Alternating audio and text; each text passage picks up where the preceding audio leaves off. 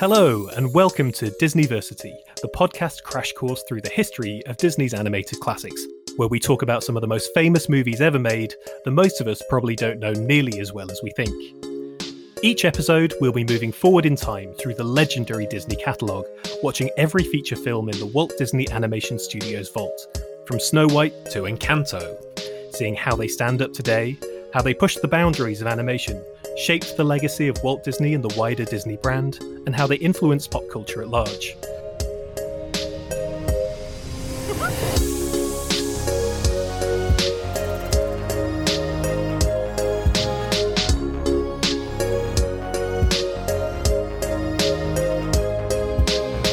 A brief disclaimer this is not an official Disney podcast, but all of these films are available to stream now on Disney Plus, so come on, watch along with us and let's learn together. I'm film journalist Ben Travis, and while I voted Pooh for president in 1972, I'm not your Disneyversity lecturer. No, this week I'm a humble toy maker, just trying to live out his life without being kidnapped by a bat, forced to make a nefarious robot replacement for the Queen. We've all been there, right? Our very own detective genius on course to solve the greatest mysteries of animation history is, of course, Dr. Sam Summers, our guide through one of the most groundbreaking and beloved animated movie catalogues of all time. Hey, Sam, how's it going? Yeah, it's alright, yeah, fine. very low key energy. Yeah, it's alright. right now, my life is pretty much still trying to solve the mystery of what marks to award to dissertations. Uh, so not quite as exciting as what Basil gets up to in this, but it's close, you know. it's close, yeah. That's what I tell myself. You can't be missing toy makers and nefarious bats every week, you know. But it's not just the two of us this week. We have a very special guest who I'm so excited is joining us on the show. Seeing as we're talking about an 80s movie centered on a character who could well be considered a wild and crazy guy we're joined by a man who knows plenty about all of those things. He is this week going to be the Dawson to Sam's Basil.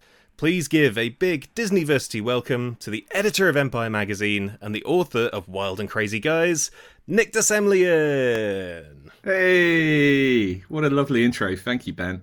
That was wonderful. Thanks. I'm going to stun you guys with a uh, a fact linking Wild and Crazy Guys and those 80s comedians to this yes, because this is your book about the legendary 80s comedians who kind of came out of SNL and took over Hollywood and had tumultuous personal lives and all sorts of things going on. It's an amazing book. Go and check it out if you haven't picked up a copy yet. But yes, link us from Wild and Crazy Guys to the world of Basil the Great Mouse Detective? Well, it's not just that Fidget is basically the Belushi of Baker Street, but did you guys know that Dan Aykroyd once played Watson in a Saturday Night Live sketch to uh, Michael Palin's Sherlock Holmes? Wow. Ah. So, I mean, Dan, Dan Aykroyd could be Sherlock Holmes because he's got that kind of eccentric, very intelligent energy to him.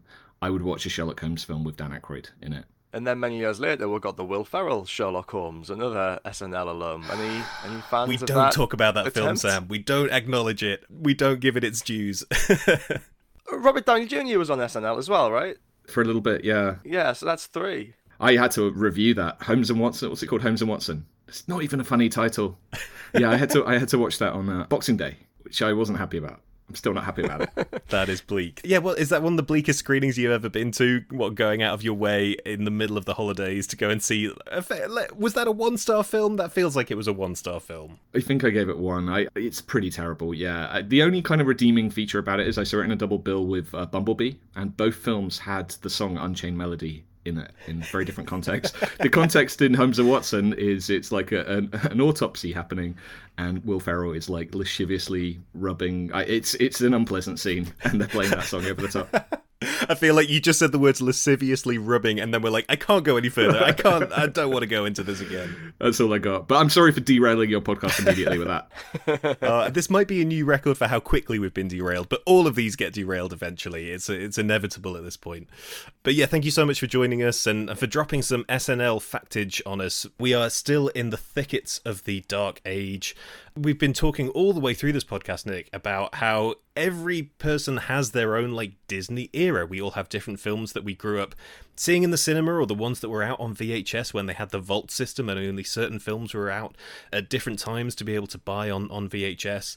So I want to talk to you about your Disney history. Which Disney films did you grow up on? Which are the ones that were big in your childhood? Is there one that you remember being the first Disney film you ever watched? It's not really a film, but I was really into Chip and Dale Rescue Rangers, and I Right. had had the cuddly toys. They were, you know, the one in the Hawaiian shirt and the one in the Yeah. cool indie jacket, and I would was obsessed with those cuddly toys, and I loved them, and they were my friends. Um, but yeah, I, you know, I, I guess I was into Robin Hood.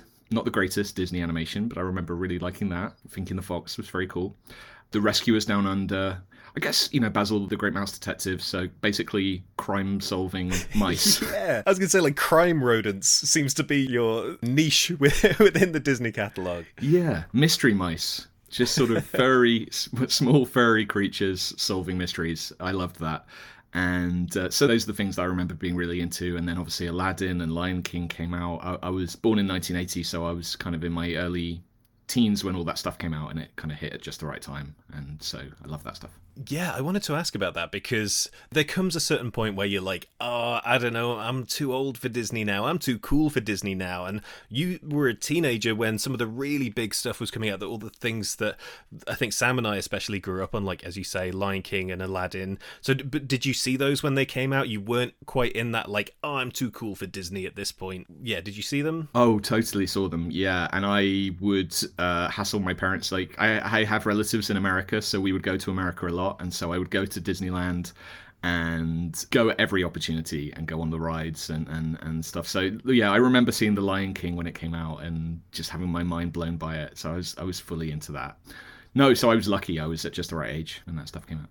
Oh, you mentioned Disneyland. I guess we've not had many of our guests uh, talk about going to Disneyland as kids. What were your memories of childhood trips to Disneyland?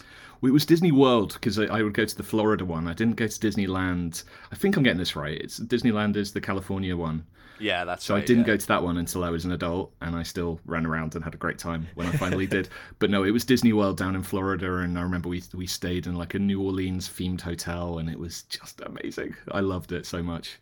Splash Mountain, I'm a huge Splash Mountain fan. I know it's kind of problematic these days. I think they've rebranded it even, but I love a log flume. Yeah, Splash Mountain, formerly based on Song of the South, soon to be remade as The Princess and the Frog, which makes a lot more sense. That's a big old glow up. it just reminded me because on my shelves back here, this blue thing, these are my pictures from going to Disneyland Paris when I was seven. And some of the main characters I ended up meeting were Chip and Dale, the, the rescue rangers. Yes. But I think at the time I didn't I didn't really know who they were. I didn't watch that show. I don't think it was on when we were kids. So it was just like I met these, I don't know, chipmunks in hats. There's the mind blowing thing that goes around Twitter occasionally where it has the photo of Chip and Dale next to Tom Selleck as Magnum PI and Harrison Ford as Indiana Jones, and you go, holy shit, like they literally just ripped off like two other characters, two live action characters, and they have the exact same costumes, but they are arguably better than Magnum PI and Indiana Jones. They are, they are cooler. And uh, I'd rather be in their gang. Well, have you heard? We mentioned this on a previous episode that there was a pitch which didn't get very far a few years ago for a Rescue Rangers reboot that would tie it into the Rescuers and the Great Mouse Detective, where the Rescuers and the Rescue Rangers would be different eras of the same organization, which was founded by Basil and Olivia from this movie. I want to see it. I want to see it immediately. Nick's eyes just like popped out of his head. The the look of genuine like joy and surprise on Nick's face just then. I'm sad all the listeners can't see that right now. I love the Mad Disney crossovers. I love it when Baloo from Jungle Book randomly turned up as a pilot in, um, you know, the Chip and Dale TV series TaleSpin. I want much more of that kind of stuff. Just team them all up. It doesn't. There's a bit of that in Great Mouse Detective because uh, There is a little bit. Bill the Lizard is uh, in, is in Alice in Wonderland as well. So that raises many troubling questions. Yeah, Disneyversity legend himself, Bill the Lizard. We'll get back to him uh, later in the show. But so you told us about the Disney films that you kind of grew up on. But what are your favorite Disney films now? We we watch a lot of the Disney films as they come out. We're very much still a part of that world. To semi quote Little Mermaid. Which ones hold a place in your heart now? What Disney films speak to you today? Well, you know well my feelings towards Encanto and um, and, and Bruno uh, related songs. I absolutely loved that film. I wasn't expecting to at all, and I've seen it three times now and love it more every time I see it. I think they they knocked that out of the park.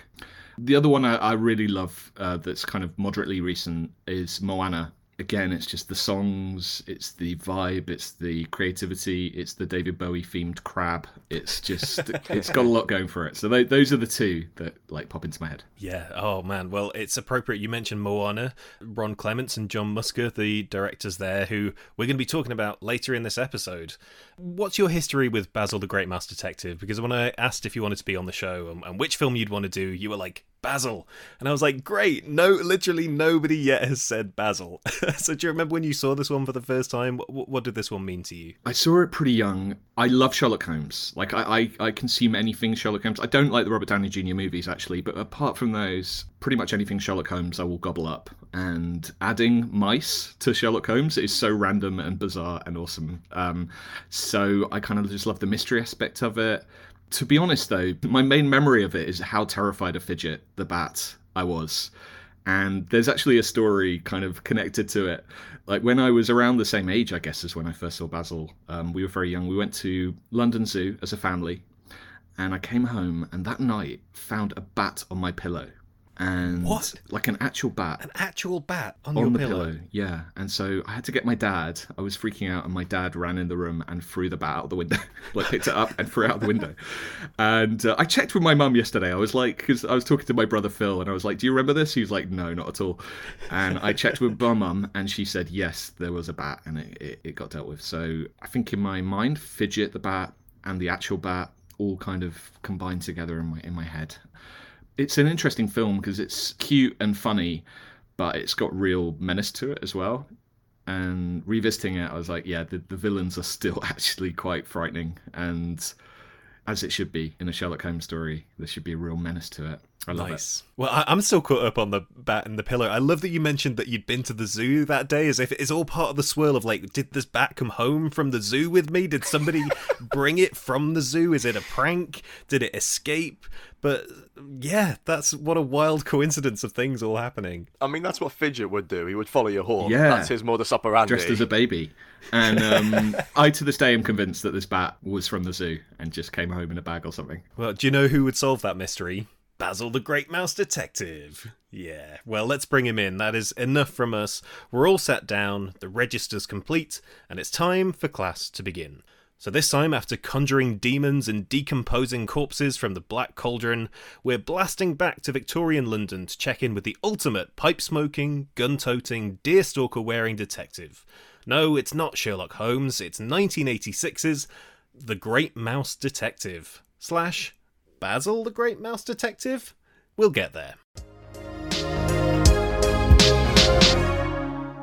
Right then, we've already teased the fact that this is a riff on Sherlock Holmes, uh, but if you haven't seen The Great Mouse Detective, Sam, give people like a little bit of a plot synopsis. What is going on in this film? Well, as per Dr. Dawson's opening narration, it was the year of the Queen's Jubilee, and the year Her Majesty's government came to the very brink of disaster I'm just going to leave that there for a what little bit. What year is this set? 2022, is that? Yeah, I think that's the one. It's one of those years, one of the couple of years where it was the Queen's Jubilee and the government was on the brink of disaster. so, the evil Professor Ratigan has kidnapped a toy maker to help him in his dastardly plot to overthrow the Queen the mouse queen, not the human queen. There's there's a mouse queen. We should establish there is, as in the rescue, is like a human world and then a mouse world happening simultaneously. The toymaker's daughter enlists Basil, the great mouse detective, to save her father and put a stop to Ratigan's schemes. Okay, so we have an evil rat pretending to be a mouse. We have a robot replacement for the queen. We have a kidnapped toy maker, and we have a mouse Sherlock Holmes in the middle of it all, trying to solve the mystery, work out how all of this ties together. So had Disney ever attempted like a straight up Sherlock Holmes movie? Was that their way into this? How, how did they chance upon the Basil novels? I don't think they ever had. I mean, because we talked about when they, by the time they made the animal Robin Hood, they'd already made a live action human Robin Hood a few decades before that. I don't think that they ever did attempt a Sherlock Holmes movie. The closest connection I can find is that in The Adventures of Ichabod and Mr. Toad, when the story of The Wind in the Willows is introduced, by Basil Rathbone, an actor who was most famous for playing Sherlock Holmes and after whom Basil the Great Mouse Detective is named. He goes through a list of uh, characters who are less fabulous than Mr. Toad, and one of those is Sherlock Holmes. And several of those characters like Oliver Twist, for example, would later also be adapted by Disney. So I think someone was watching the adventures of Ichabod and Mr. Toad and thought, oh, we need a, a Sherlock Holmes movie at some point. Of course, this was based on a novel or a series of novels by Eve Titus beginning in the 1950s. But this was something that started development in the early 1980s at Disney.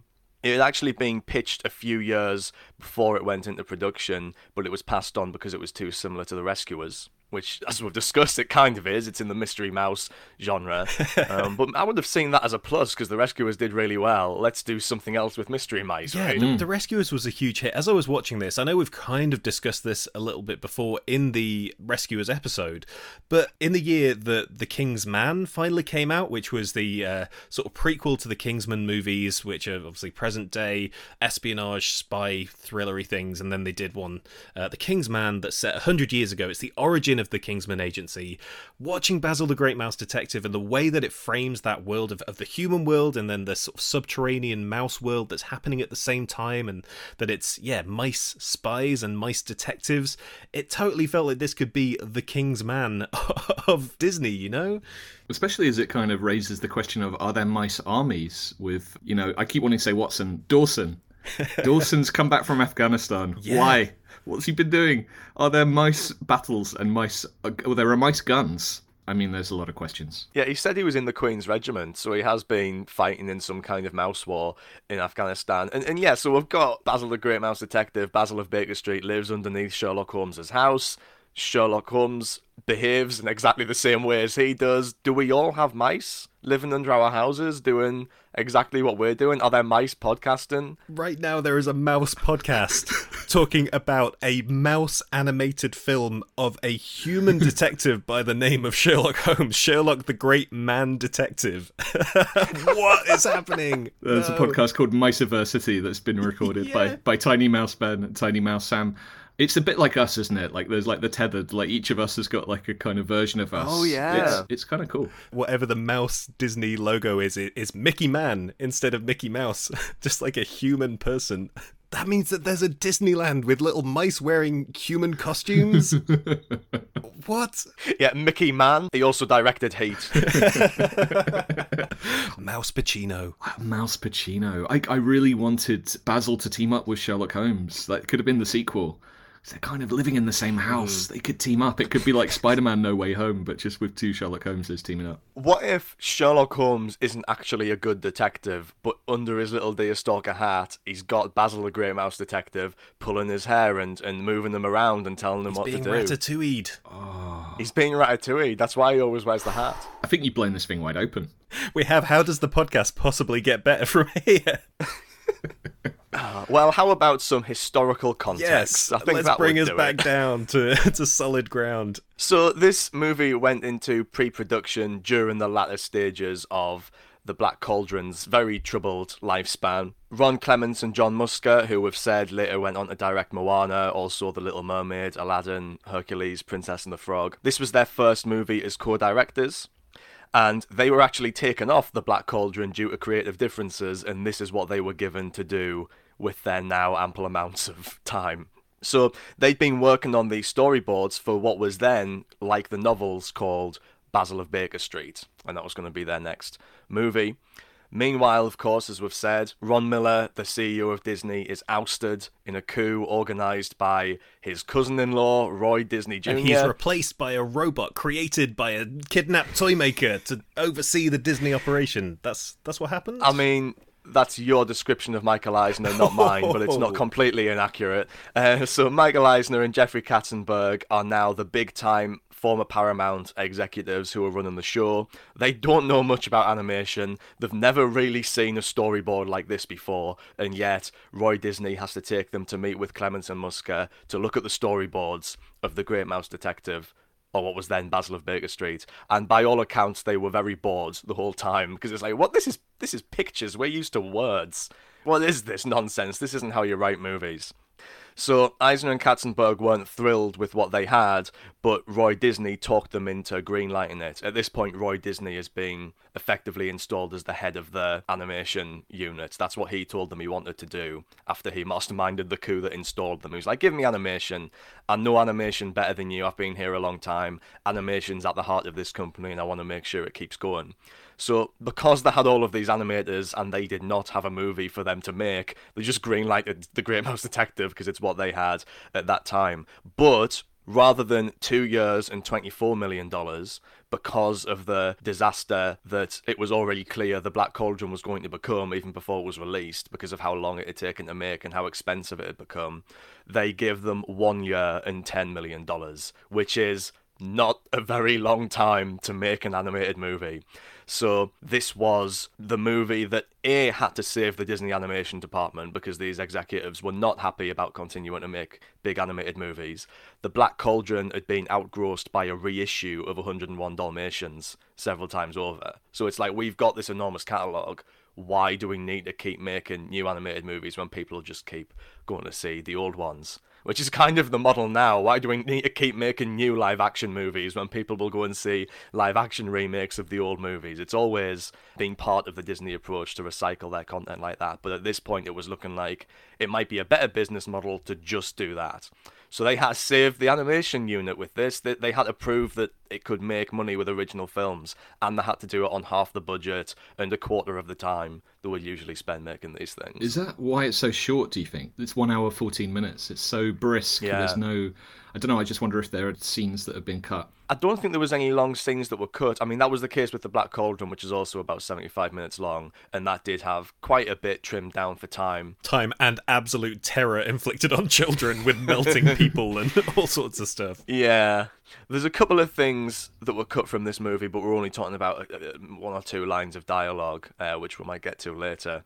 But I don't think they cut out huge amounts. You can see where you could have added new action set pieces into this and you know, extended bits of detective work. You can see how that might have happened, but I don't think there was anything that was like almost animated and then cut like there was with Black Cauldron. So you mentioned there that Clements and Musker were working on this for a long time, but there are four directors listed here, and the other two are people who I don't think I've ever heard of in relation to any of the other stuff we've spoken about. So who are Dave Michener and Burny Mattinson? How did they get involved in this?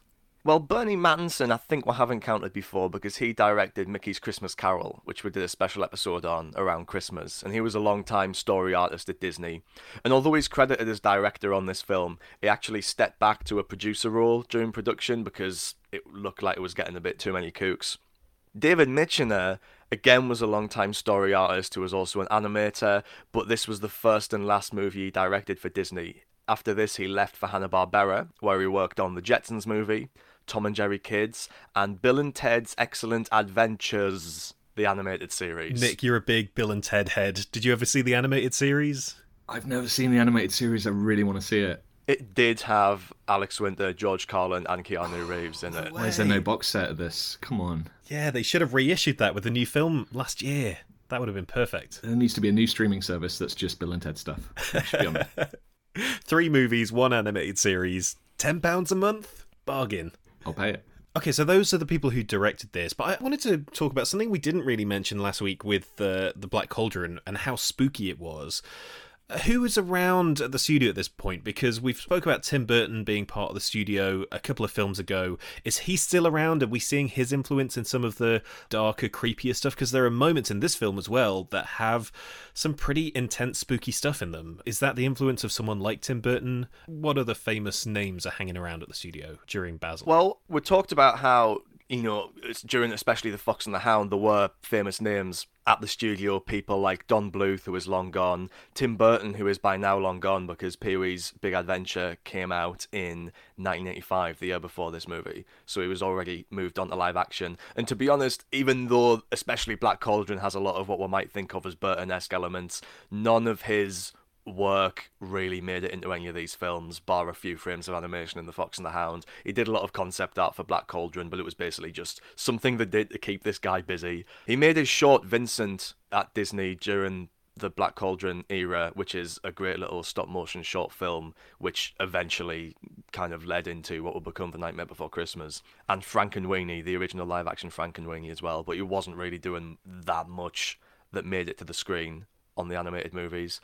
John Lasseter was also there during the Fox and the Hound, uh, maybe the start of the Black Cauldron era, but he's now, or he's working with the, what would become Pixar at Industrial Light and Magic as well. Some little Pixar influence going on in this film, which we'll obviously get to. There is, yeah. But probably the most famous animator on this movie is a guy who I've mentioned before, who's Glenn Keane, who was the most talented character animator during this era and would become a big player in the Disney Renaissance movies. So he animated characters like Ariel and the Beast in Beauty and the Beast. And in this, he worked on Ratigan, which, you know, best animated performance in the movie. I think this might be the film that solidifies him as their biggest talent as an animated actor. I was reading, I think Glenn Keane wrote backstories about Ratigan's childhood to kind of help him understand the character more. I really want to read them. I just want to say that. that guy's got a lot going on. yeah, what could possibly help us understand that character more? Well, before we get stuck into the film itself, I just have one last question. We have been referring to this film by many names. We call it Basil the Great Mouse Detective. The official title card and the main US title is just The Great Mouse Detective. You said it was developed under the name Basil of Baker Street. Uh, what was happening with the name here? When did they decide to change it? So it was originally titled Basil of Baker Street, but Eisner insisted that it was changed to The Great Mouse Detective because he thought the name Basil sounded too English. Too Wow. English? okay, what? But Wow. he's British character based on an extremely famous other British character. Maybe the kids just aren't into Basil Rathbone anymore by the, by the mid 80s. Maybe that's the issue. But I think there was also a sense that the kids weren't into Sherlock Holmes anymore by the mid 80s because we just had Young Sherlock Holmes. Another film with the involvement of John Lasseter and the early Pixar guys because it has one of the first computer animated characters in it in Young Sherlock Holmes. But that was a Paramount movie, which Eisner and Katzenberg were initially involved with before they went to Disney, and that was seen as underperforming. So I think there was this sense that Sherlock Holmes as a property isn't very cool and hip at this point in time, so we want to divorce ourselves from that. The actual original poster for Great Mouse Detective, Basil is just wearing like a suit and tie. He's not wearing the deer stalker and the jacket. Uh, so I can only imagine that it was called Basil the Great Mouse Detective in the UK because, well, you can really picture someone like Michael Eisner being like, oh, call it Basil in the UK. They'll love that. That'll really get the Brits coming to see it. But the most interesting thing about this title change was that the animators were really, really annoyed by it. And they thought it was a bit of an insult to take this more interesting original title, Basil of Baker Street, and make it into something so literal and generic. So they circulated a fake memo from Peter Schneider, who was the vice president of animation at this point, saying that along with the new title for Basil of Baker Street, it has been decided to rename the entire library of animated classics, and then gave a big long list where they'd renamed every movie uh, with very literal titles, and I was wondering if you wanted to go through this in the form of a yes, quiz. throw some out there. We'll see if we can guess what they're supposed to be. Okay, so I've narrowed it down to some of the trickier ones because obviously by design a lot of these are very easy. So for example, we'll start with seven little men help a girl. No, wait. yeah, okay, Yeah. that's that's a practice round. Um, we've got the wonderful elephant who could really fly. It's got to be Dumbo. okay, but we've also got the amazing flying children. Peter Pan. Peter Pan, Peter Pan, yeah, a boy, a bear, and a big black cat. Jungle Book. Correct. Yeah, I like this quiz. The girl who seemed to die. Sleeping oh. Beauty. It is, yeah. These are such like weak disses. I love the idea of them like sending Yeah. around this snarky internal memo, but come on, guys, you got to come up with some better gags than this. All right, okay. How about this? The evil bonehead. The evil bonehead. Was that the Black Cauldron? Is that supposed to be the Horned King? That's the Black Cauldron. Yeah, it kind of makes it sound like a Jackass movie. Like that's all I think of when I hear bonehead. I'll say, okay, they're the only ones that I think would be even remotely tricky. I'll see if there's any other funny ones. Puppies taken away. 101 Dalmatians. yeah. These are arguably better titles, just saying. Robin Hood with animals. It should have been called that. Two mice save a girl. The Rescuers. Uh, yeah, a fox and a hound are friends. And then Not Friends is what they should have called it, giving people a goddamn heads up. Possibly my favourite though is they've just left one of them as the Aristocats. They're like, what do we do with that? There's no improving perfection. Yeah, so I know you say these were quite light disses, but uh, Jeffrey Katzenberg was absolutely furious about this. I love that there was so much controversy about renaming a film about a mystery solving mouse. They're all okay titles. Basil of Baker Street is not like amazing. That's very literal as well. Like he's just living on Baker Street. Yeah, so you can kind of see the point there that like what maybe people didn't know what Baker Street was. Is he is this a mouse who's a baker? Doesn't sound very interesting. Who would want to go and see a movie about a rodent who cooks? And as we found out several decades later, I will see that movie. I will watch it many times, and it will be named Ratatouille. The Great Mouse Chef yeah, what they would have called it. Remy, the Great Mouse Chef. Right, shall we get on with discussing the Great Mouse Detective, aka Basil the Great Mouse Detective, aka Basil of Baker Street? Yes, please. So we've been talking about how Basil and Dawson, I'm gonna, like Nick, keep wanting to say Watson, Basil and Dawson, Basil and Dawson. These characters are very closely based on Sherlock Holmes and Watson, that it is very much that dynamic. And I had never seen this film before, right? This was my first time watching it, and the thing that I admired about the characterization of Basil, the great mouse detective himself, is that, like Sherlock Holmes, he's not a very likable guy. He's a quite spiky, weird character who clearly has all this genius in him, but is not good with people, doesn't have those skills.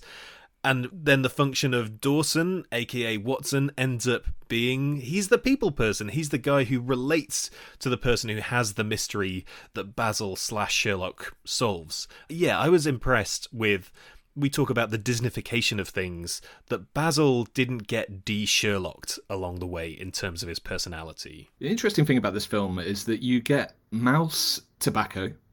uh, there's a lot of smoking in this film. You get mouse alcohol. There's a lot of drinking in this film, which raises the troubling question: Is is Basil on mouse morphine and mouse cocaine? Because famously, Sherlock Holmes in the books does take drugs, and it kind of helps him like with his mystery solving and with his various personal issues.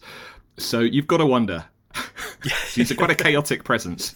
Yeah, and and he has mouse guns as well. Uh, For like a lot of the introduction of this character, he's like just walking around his apartment holding a gun and like shooting it through pillows and yeah, it's it, I feel like that's stuff that even in the 80s you could just about get away with and be like, "Hey kids, it's the mouse with a gun movie." and you definitely wouldn't get that now. Uh, but yeah, who knows, maybe he was on all sorts of stuff. Maybe he was running through poppy fields and getting uh, hopped up on all the good stuff. I mean, I- what do you guys think about his crime solving techniques? Do you think he's a good detective? Because rewatching it yesterday, there was one thing that I couldn't quite figure out. Like, he, he tests the water and it's salt water, and that leads him to the river. Now, there isn't salt water in the river, or am I wrong about this? Yeah, salt water. It would be fresh water in the river, oh, and then salt water as it hits the sea. Is it because it was like? No, it wouldn't have been the point where the river meets the sea. Ah, yeah, I don't know. Uh, the, the thing that struck me was that he doesn't do much detectiving through the course of the film. He's kind of just being kind of rude and kind of madcap throughout the film. For me, that moment where he works out where Ratigan and his crew are going to be at the sewer near the pub on the waterfront because of various bits of deduction. I was like, oh, this is the first time he's actually like solved something in this film, and it was about like two thirds of the way through. He got the job done though, didn't he? He sorted it out. I wonder if maybe if this was going to be slightly longer, 10, 20 minutes longer, like more conventional modern animated film length, we could have had a sort of first act where he's introduced solving a different crime to show us his detective skills because I think part of the other issue here is he's clearly obsessed with Ratigan. He's engaged in solving a Ratigan based mystery when we meet him. It's like, are all the crimes just Ratigan? That's not much of a detective job. If it's like, like, oh, who kidnapped this person? Ratigan. Who stole this thing? Oh, it's Ratigan. he, he literally commits every crime in, in Mouse And then records a song about each one and puts it on vinyl. yeah, it's not hard. You just go down to your local indie record store, leaf through the latest Ratigan releases, and listen to his monologues. well, yeah, why is his vinyl player human sized? Like everything else is mouse sized, apart from he's got like a just a gigantic sort of turntable that he runs around on.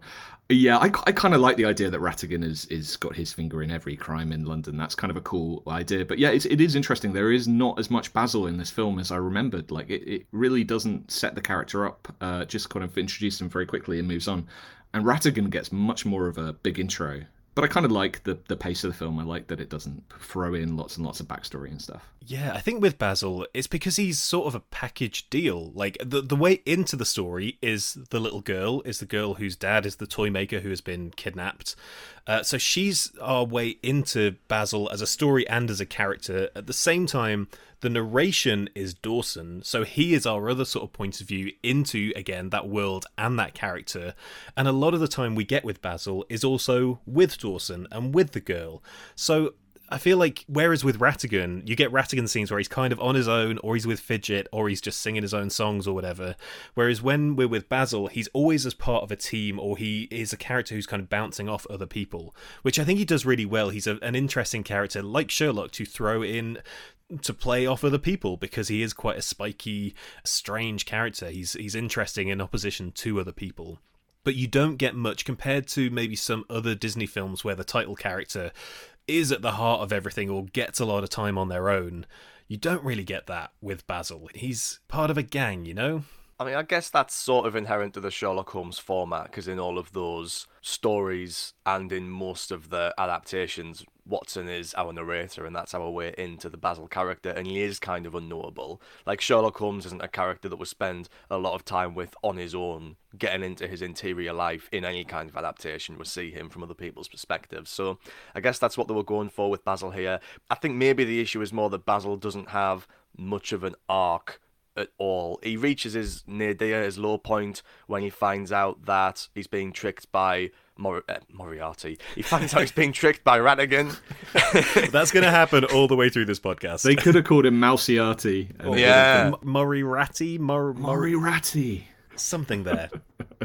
he finds out he's being tricked by Ratigan, and you know he, he's very crippled emotionally briefly because he thinks he's being outsmarted. It's a hit to his ego, but then it's the same kind of intelligence that he's been utilizing all the way through that gets him out of that trap. So it's not like he needs to really evolve as a person in order to solve the mystery. So maybe he needed more of an arc. Yeah, he, he feels like he is less invested in the personal stakes of finding this toy maker and helping this little girl out than just besting Ratigan, which again feels true to who that character is supposed to be. Yeah, I like that a lot. I like the fact that he's got a framed photograph of Ratigan above his fireplace. I think that's awesome. It's great to have a nemesis, you know, who you just look at a little photo of them every night before you go to bed and think, oh, I'm going to get you, nemesis. And then Ratigan's exactly the same. They're obsessed with each other, which I love. A lot going on in that relationship. There's a lot to unpack, and it's such a shame we didn't get more films to explore that because he's definitely not dead at the end, Ratigan. Really? Well, I think if a person fell off the top of Big Ben, that'd probably be quite dead for a mouse. well, come on. Sherlock Holmes fell off a waterfall and he came back. So I don't Ah, know. I don't. I, I think rats have come back from worse. My question is Do either of you guys have a framed picture of a nemesis either by your bed or prominently placed in your house? And if so, who is it? Well, Ben, that framed photograph of you that I have, it's not. It's by no means my nemesis photo. Um, No! yeah, haha. No, I don't. I don't. Just to clarify. Not the editor of Total Film or anything. No. The other thing that I just wanted to mention with Basil, I think is really interesting, is Basil's actual introduction in the film. When you're watching it, you've had the kind of start of the Dawson introduction, you've had the kind of pre credit sequence. That's the other thing. We have like a proper, again, pre credit sequence in this film. Uh, it's sort of a cold open on uh, on the Flavershams, on the, the daughter and her dad being kidnapped by uh, Fidget. But that when we meet Basil, it's this scene and we're like who is this kind of weird scary crazy mouse and there's lightning flashes and it's spooky and it's basil in disguise he kind of take a mask off uh, he reveals himself and it's like oh this is our hero welcome kids yeah, comes up dressed as a, a very nasty Chinese stereotype, which we didn't get a warning for in this movie. We usually do. We didn't get any warnings about outdated cultural depictions, which I think this one, even though it's very brief, might have merited. Um, but yeah, that's what Basil's about. He's about Asian caricatures. He's about perpetuating the myth of the Yellow Peril. Yeah. Boo There should have been a lot of warnings at the beginning of this film. I say that as someone who loves it, but th- there's a lot of, uh, of of troublesome and and disturbing things in this film. Uh, not least the octopus creature, which we'll talk about later, I guess. Oh, we'll talk about that octopus creature because you say you say terrifying, I say lovable, easy to obsess over. We will get to that guy. Okay, I feel like we've kind of danced around Ratigan enough, and every Sherlock needs its Moriarty. Basil needs his Ratigan. And for me, the character that I came away from this film just thinking was the best thing in it definitely was Ratigan himself. Here is a villain who is flamboyant and over the top and genuinely really scary, but also as you said, Nick, will capture his nemesis and then play him a pre recorded musical number all about him uh, to listen to as he dies. There's just something so great and theatrical about Ratigan as a character. And in the way that he is drawn, in the way that he has this physical heft that obviously one of the main gags in the film is that he he's desperate to be a mouse, but he's a rat. He can't accept the fact that he's a rat. He's huge, he's hulking, he fills the frame and all the mice around him are just kind of they, they look and feel small in comparison to him. Yeah there's a lot to unpack like i said. I mean if you're a rat who is determined to be acknowledged as a mouse how about changing your name from ratigan to something else? It's like you're literally calling yourself ratigan but yeah i mean it's a joy isn't it this character? Vincent price is perfect. He's menacing at points, like truly terrifying, especially at the end when he just goes full sewer rat in that final action sequence. But at other points, he's hilarious. He's got big numbers. I just think he's one of my favorite Disney villains. He was even better than I remembered him being. He is the first in the wave of great Disney villains that would follow through into the Disney Renaissance, right? Because I feel like we haven't had a great iconic villain since arguably Cruella in 101 Dalmatians. I think you could make an argument for maybe Medusa in The Rescuers, but Ratigan is very much the beginning of that lineage that would continue through with characters like Ursula and Gaston and Jafar. I mean, not least because he is a very flamboyant, I would say arguably queer coded character, and we talked about his relationship with Basil being part of that, this like kind of male on male obsession that both of these characters have, but there's also a, a, real campness to Ratigan's performance or to Vincent Price's performance as Ratigan, which carries through two other Disney villains later on, like again Jafar, Ursula, Scar. I mean, are you guys Vincent Price guys? Are you big Vincent Price guys? Who isn't a big Vincent Price guy? I probably haven't seen all of his films, but everything he's in, I've enjoyed him in. He's just there's something about his voice, yeah. which again can be menacing, but can be has just such a strange, like unique uh, quality to it. It's got like a sweetness and a jolliness and a, and a friendliness that comes through a lot in aspects of Ratigan's character. He's a guy who's going to be very friendly to you right up until the second he murders you with a cat. And mm. and that's the thing as well. I think early on, because we have, I mean, he introduces himself in a song, Ratigan, the world's greatest criminal mind. What a flex! We should all introduce ourselves with songs uh, about how we're the best at everything. I would love that. But when you have that moment, there is a, a little mouse who has displeased him, and he has that moment where he says, You know what happens when someone upsets me.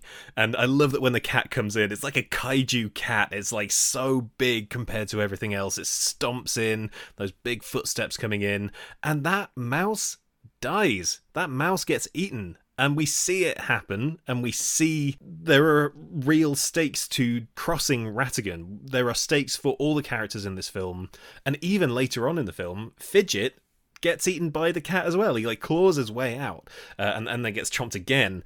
But whenever that cat turns up, because of that moment, you know there's real danger, and that is directly connected to Ratigan. He is the one in charge here, and as much as he's fun and he's funny and he sings songs and he's over the top, you know that when this guy means business, it's going to mean trouble. Because he's a big guy as well, right? He's large, he's heavy, he's brutal, he's a physical threat as well as a mental one. Yeah, when that mouse, the queen mouse, who I believe is called Mousetoria, Not named in the film, but she's allegedly called Mousetoria. Allegedly called Mousetoria, which I love. You have a real fear. You don't think the queen is really going to get eaten, but um, I mean, there, there is wanton murder in this film, and um, along with all the rest of it. Yeah, he, he is genuinely menacing at points. He's fascinating, and I want to see prequels where we get to see the Big Ben caper and the Tower Bridge job. I would watch the hell out of them. I think we do need that. I mean, we are talking before about is there much to Ratigan's backstory? Is is there any way we can make this character sympathetic? We've got to talk about the rat thing, right? I think that can be unpacked a lot. The idea that he's a rat trying to pretend to be a mouse, and at the end we get this moment where, which is a moment that I love when any villain in a movie who's had this kind of mask, this veneer of sophistication and affability, suddenly drops the mask and becomes vicious. And you get that a little bit with characters like uh, Captain Hook and Peter Pan in, in other Disney movies, but it's a huge moment when you suddenly see Ratigan. He's no longer this like preening guy in a in a suit and a top hat. He's suddenly this vicious animal, which is also something that was saw quite recently in The Fox and the Hound, when animals who have previously been anthropomorphized suddenly appear savage and are animated to look savage and animalistic. That's immediately frightening. But then there's also, I think there's questions around, there are readings to be made of what being a rat means in this universe. We don't really see any other rats, but every time we hear about rats, they are insulted. Is this, like, genuinely, is this like a racial prejudice here? Because rats and mice and bats, they're human like, they're anthropomorphized in this. We see other animals like dogs and cats, which aren't. So, seemingly, all rats and all mice are on a similar, like, intellectual level in this movie but Ratigan is this character who is trying to shed whatever stereotypes are associated with rats and trying to blend into this upper crust human world, which it sounds like. I mean, I look at the accoutrements that Ratigan is given, his top hat and his suit, in the golden age of animation, when a disturbingly large number of cartoons involved African American stereotypes, that would often dress these horrendously caricatured black characters in like suits and top hats in the affectations of the white upper class to almost parody to satirize this supposed desire of black people to behave and, and look like white people uh, which is a deeply racist thing to depict and it feels like that's kind of what's being put onto Ratigan here. I'm not saying that he was being designed as an analog to black characters or to any other marginalized race, but I think that comes through. I think that's part of his journey here. It's not something that's explored, but it's it's a reading that's there. And maybe the fact that he is the villain, the fact that this is depicted as an unambiguously bad thing, a negative thing that he's trying to insert himself into mouse society, means that from that perspective, this is quite a conservative film. Yeah, that's really interesting. I wonder if that kind of applies to Fidget a bit as well, with the voice that Fidget has. It's very kind of well cartoonish. It's a cartoon, but but just a very strange timbre to it reminding me a bit of Papa Lazarou from League of Gentlemen. Both of those characters are uh, othered in a way. Like you said, there are many ways you could read what exactly that othering is, but Ratigan, yeah, wanting to be a mouse and trying to fit into that society and stake his claim, he is just generally an othered figure. And I think you get the sense of Basil being this kind of old school upper crust Brit kind of guy.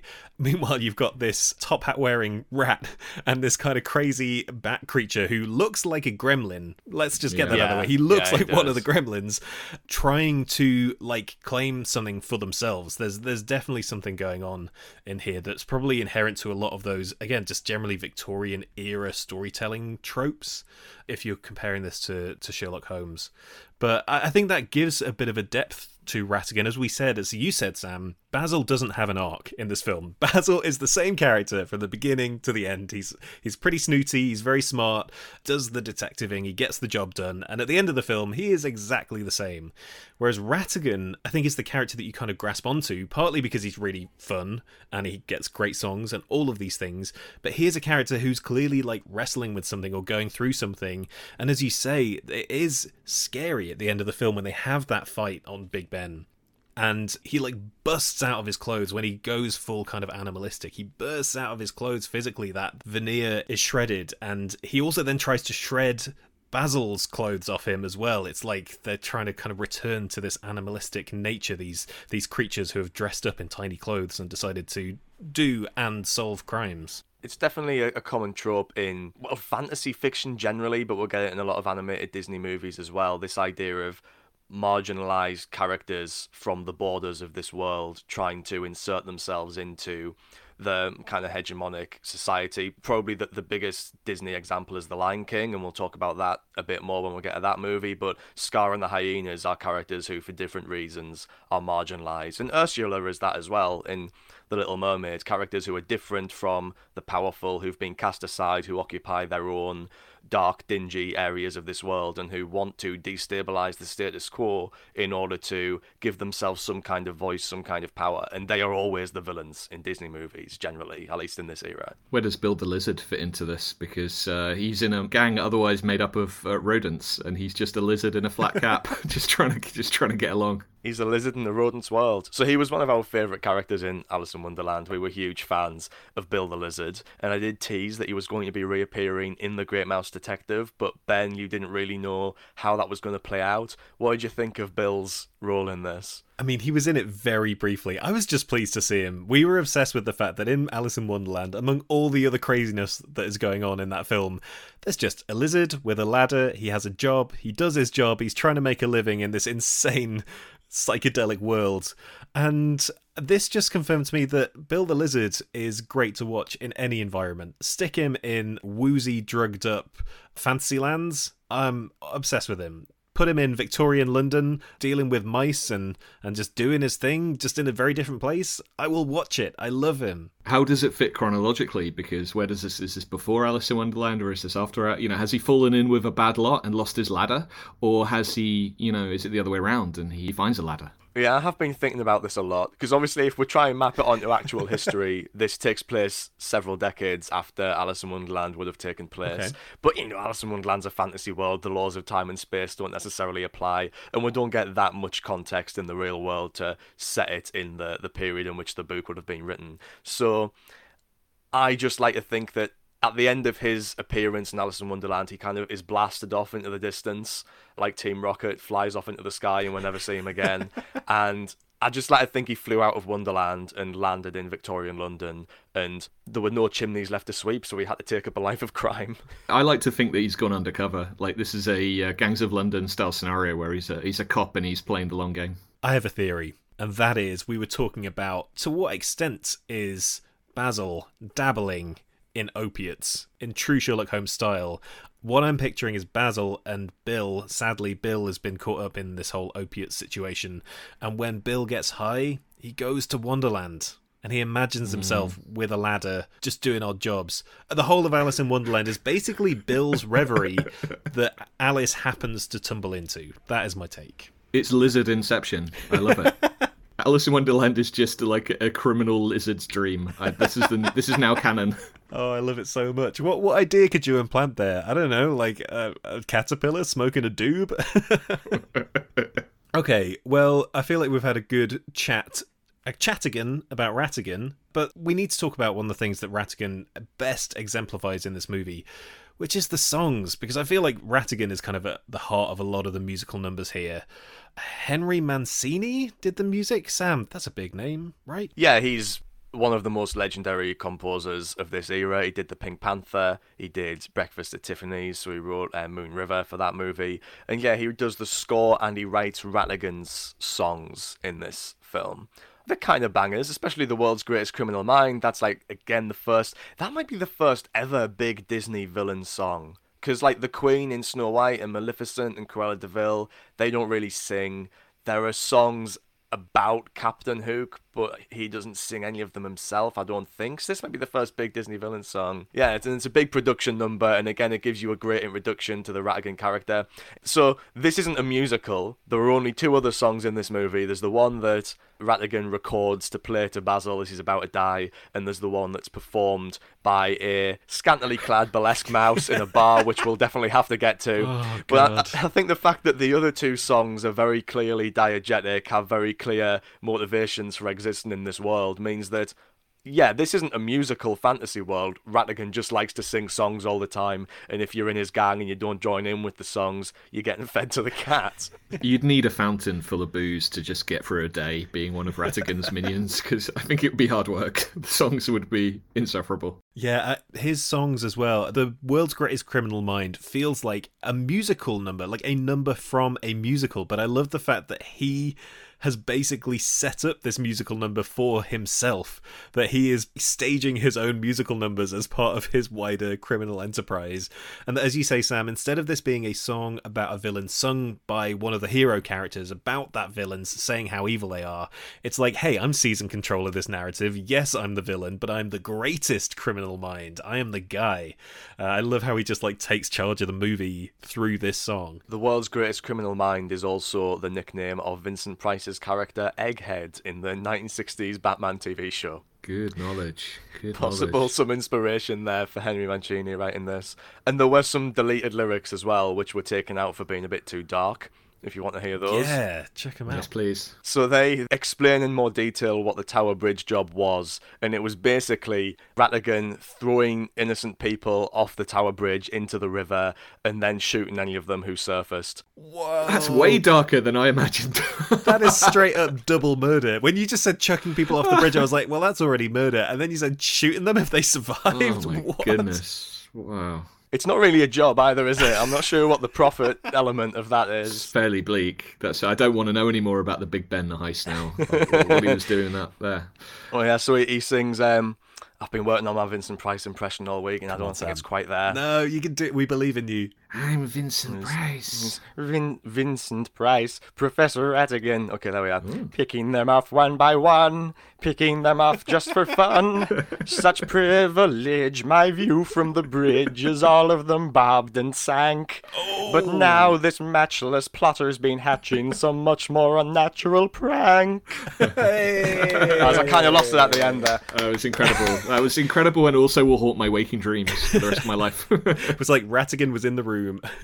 But not quite a prank. yeah, murder prank. that is psychopathic and, and, and disturbing. Not quite as disturbing as the song done by the mouse in the bar later, but um, it's close. Yeah, before we get onto that song, uh, the other thing that I really liked about the world's greatest criminal mind was that at that point the film, like visually, sort of becomes a giallo movie. It's big Suspiria vibes. It's like the whole frame turns blue and then turns red, and I was like, wow, this is like Disney meets Argento. What more do you want? But yeah, so uh, let's talk about the mouse burlesque song. That was a thing that happened. It was. It was. I mean, Sam, I don't know. I, I came across some information last night that maybe you can verify or, or otherwise, but I mm-hmm. read that this mouse singer could have been voiced by either Madonna or Liza Minnelli. Did, is, it- is there truth to this? Yeah, so one of Michael Eisner's first notes on this movie when he was in that initial storyboard session with Musker and Clements was that he wanted a pop star for this scene. And his original plan was for a character to sort of enter into the bar, a bit like a Western, like march in and try and assert themselves by picking a fight with Basil. And that character was going to be voiced by Michael Jackson. Oh, That's incredible. Because apparently Eisner had just seen the video for Smooth Criminal, in which that is exactly what happens. Musker and Clements just stood in awed silence and were like, "We we, can't do that." And then Eisner was like, "You know what? You're right. That's." He said, "Your job is is to." Tell me when I've come up with a terrible idea, basically. But then later in production, he was like, you know what? I think we still need someone more contemporary. We'll get Madonna in there. And that was passed on as well, which seems ridiculous, but it is actually not a million miles away from her performance in Dick Tracy, which, which is a Disney movie as well. Breathless Mahoney. Yeah, it's good, I think. It's Stephen Sondheim songs. I think that works. Oh, I can't believe we could have seen a moonwalking mouse. that must be really hard to animate. Moonwalking looks so unnatural anyway. To make that look right in animation must be a hell of a job. Well, there is a moonwalking. Uh, I think Rabbit in Michael Jackson's movie Moonwalker, which is done in claymation by Will Vinton, the great stop motion animator. So check that one out. How does it look? Is it horrifying? I mean, yeah, but that's Will Vinton's style of claymation is is horrifying in and of itself. So check that one out.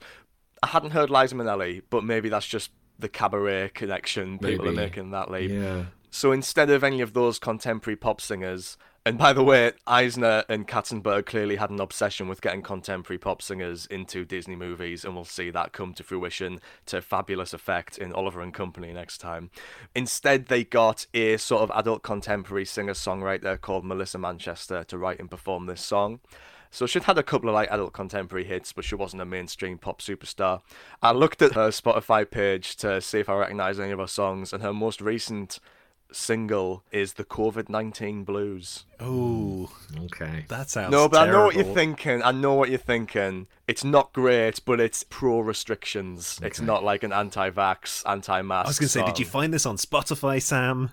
How much did they pay for this? I was concerned for a while that the mouse singer was anti-vaxxer, but um, I mean, yeah, this seems this this scene gets talked a lot. I'd say this is probably the scene that gets talked about the most, just based on what I've seen on social media. When this film comes up, people have a lot of strong views on on "Let me be good to you." and just saying that like it was part of their maybe um, formative sort of development in terms of like finding it quite confusing to see as a I, I have no memory of seeing it uh, so I don't know maybe I just couldn't process it. I'm surprised there's not that much talk about Basil considering how much people fancy like Cumberbatch as Sherlock Holmes, I think this isn't a million miles away from that. I just think it's interesting that like this film is quite overtly sexual, and the fact that we're in the '80s, this era of Disney where it's like guns, sex, villains who like actually kill people. It's a it's definitely a harder edged Disney that I feel like pretty swiftly we're going to be moving away from. This feels like a little pocket of time where all of this stuff was was kind of acceptable in a Disney movie in a way that I feel like probably even in the 90s that goes away pretty quick, I think. It's pretty wild. I mean, I was making notes last night and I just wrote down the words horny mice and then I underlined it a few minutes later because I think it was the horniness was was getting out of control. But yeah, there's a lot. I mean, the octopus thing that we talked about earlier, I think you're you're maybe warmer to it than I am, but I was just like, what is this Lovecraftian sort of abomination that's on my screen? And throw knives at it quickly. What is happening? It was like they were really going out of their way to be disturbing almost with that scene. I mean, let's talk about the octopus because Sam, when I was watching this, when I saw that octopus, I was like, I think we might have a Disney Disneyversity legend on our eight hands. And I don't know if you felt the same. So Nick, this is our we grasp onto the the minor characters from these films and get pretty obsessed with them, like Bill the Lizard, Little Toot from one of the package era films. Uh, who else have we got? Uncle Waldo from the Aristocats. These minor minor characters that nobody remembers that swoop into these films, steal our hearts, and run away with them. And a juggling octopus who's just like happy to do his show. I was like, I think we might have a Disneyversity legend here. Sam, what are your thoughts? Yeah, I love the juggling octopus. I think people are now well known. I'm, I'm becoming well known for my love for amphibians in little outfits. Uh, I'm also a big fan of cephalopods in little outfits. I think this rules. Everyone boos the octopus. It's kind of taken as read that the don't. It's because they're waiting for the sexy mouse. So the audience are like, "Boo! Get off the stage, octopus!" Why? I mean, to me, a juggling octopus is remarkable. It's a good show. that is something. if I saw a juggling octopus, I would not be booing. So that the octopus goes off, and then we get this like big round frog who's riding on a lizard on a unicycle, yes. also booed, also completely remarkable. What do these people want? Well, we find out. it's, it's a mouse in lingerie. Oh, yeah. All the other shows look amazing. I feel like doesn't the juggling octopus also tap dance at one point? Doesn't he tap dance for a bit?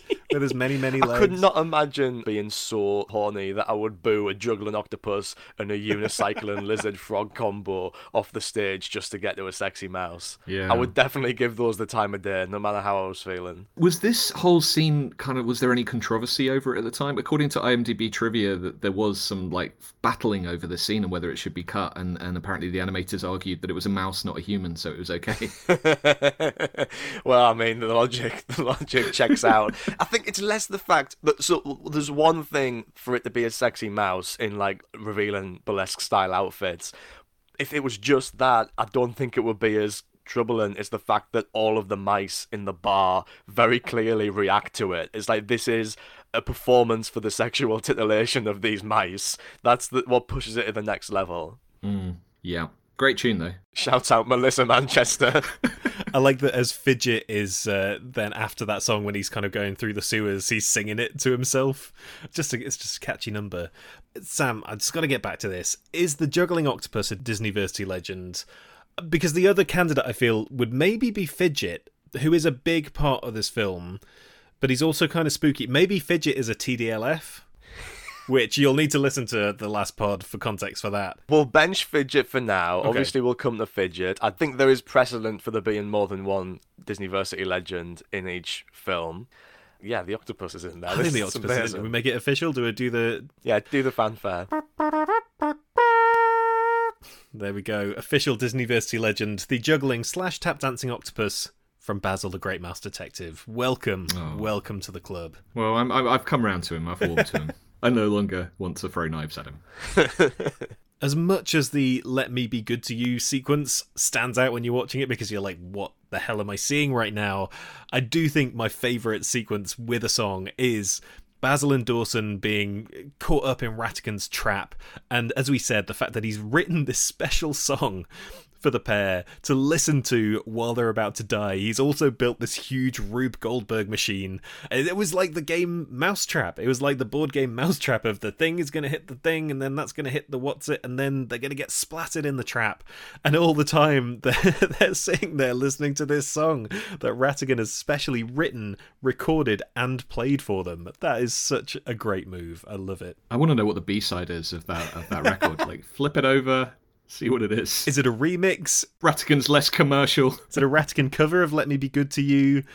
Yeah, I mean, there's no way he only pressed one side of that record. We know what Ratigan's deal is. He's got songs up his sleeve. He wouldn't just record one, he'd press both sides of that record. I can only imagine he's kidnapped like one of the few people in Victorian London who knows how to press a record and force them to, you know, produce this session. Yeah, would, would it have been like wax cylinders back in those days? Is this an anachronism? Uh, Sam, have we have we found a plot hole in Basil the Great Mouse Detective?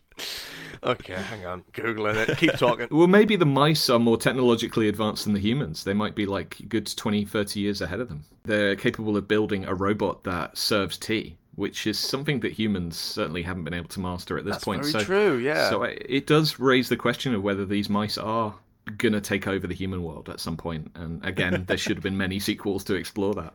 The phonograph was trademarked in 1887, so it is quite conceivable Okay. that he could have been playing it on. Oh, but, oh, no, but actually, they used wax cylinders. Look, I don't know. I should have looked this up beforehand. Had I only known. Maybe someone's getting fired for that blunder. Who knows? Found the one plot hole. Uh, but yeah, wh- what about the song? What did you guys make of the song itself? I thought it was a very jaunty ditty. Uh, it was uh, in my notes. It says absolute bop. Yeah, you know, it's it's a very solid uh, sort of death tune, Countdown to Death. Um, I think he's deliberately made it quite long so that they, they have time to think about what's going to happen um, and escape. so that was it. He should have made it a lot shorter. Maybe that's a bit of hubris on his part as well. That he's like so caught up in his own song. The song is so long that he actually gave them time to escape. Whereas if he'd have reined it in, he just can't do it. He's he's full of music and he needs to let it out. Uh, It's like in, in The Incredibles where Syndrome's like, You caught me monologuing. It's like that, but kind of in absentia monologuing, remote monologuing. I mean, it's one of those things where he just needs to leave one of his minions there, leave the Lizard there. He doesn't leave someone there, does he? Or does he? No, he, I don't think he does. He goes off in his little dirigible with uh, fidget, riding it like a bicycle. I mean, while we're talking about Fidget, let's talk about Fidget because I love that guy. Again, he is a likable villain. He does some pretty heinous stuff at the start of this film. He is the one who does the kidnapping at the start. He looks scary. He looks like a gremlin, and I'm not talking about a mogwai. I'm talking about full on sitting in the cinema watching Snow White chucking popcorn everywhere gremlin. But at the same time, there's something so likable about that guy. We really get a sense of his dynamic with Ratigan, that he's just a, a weirdo bat who's trying his best, who's kind of scared of his boss and trying to do what's best. He was a fun character to spend time with, I thought. I'm going to attempt an impression of Fidget. Sorry, Yes, this is going to go it. wrong. I was practicing it last night. I got the girl. I got the tools. I got the uniforms. Yes! I just yeah. needed to do that. I just, I just needed to do that. Sorry, but um, he, yeah, he is a lovable but yet monstrous abomination of a of a, of a, of a character. Uh, you're absolutely right about the Gremlins thing. He's got such big Gremlins energy, and the scene in the toy store where the where he's kind of popping out, it's so similar to the scene at the end of Gremlins where you know they're in the toy store and they pan across some Bugs Bunnies or something, and you see uh, a gremlin there. Yeah, I just wondered. It must have been an influence. This was two years after Gremlins. Well, I was wondering if the scene where he's dressed up as Olivia and hiding in the bottle, and uh, I think it's Dawson comes up from behind thinking it's Olivia, and he turns around he's like, surprise, fidget!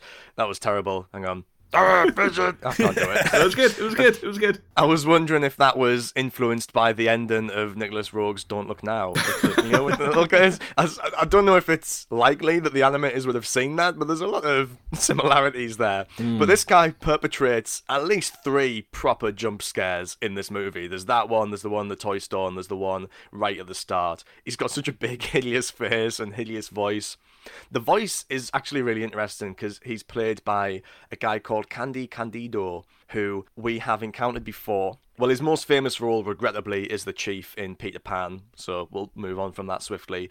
But he's also Maleficent's henchman in Sleeping Beauty, and he's the alligator with the little arrow in Robin Hood, the captain of the Oh, guards, yes. who's like, you know, you know that guy. Yeah, we love that so, guy. If we do let Fidget into the club, that means that Candy Candido has two Disneyversity legends under his belt, which may be a first. Yeah, I feel like we never officially decided who the Disneyversity legends were from Robin Hood because we had four candidates there, and that we're going to have to come back lot. to that when we do the study group episode at the end of the Dark Age. So Candy Candido was famous for his incredibly, like, inhumanly deep voice.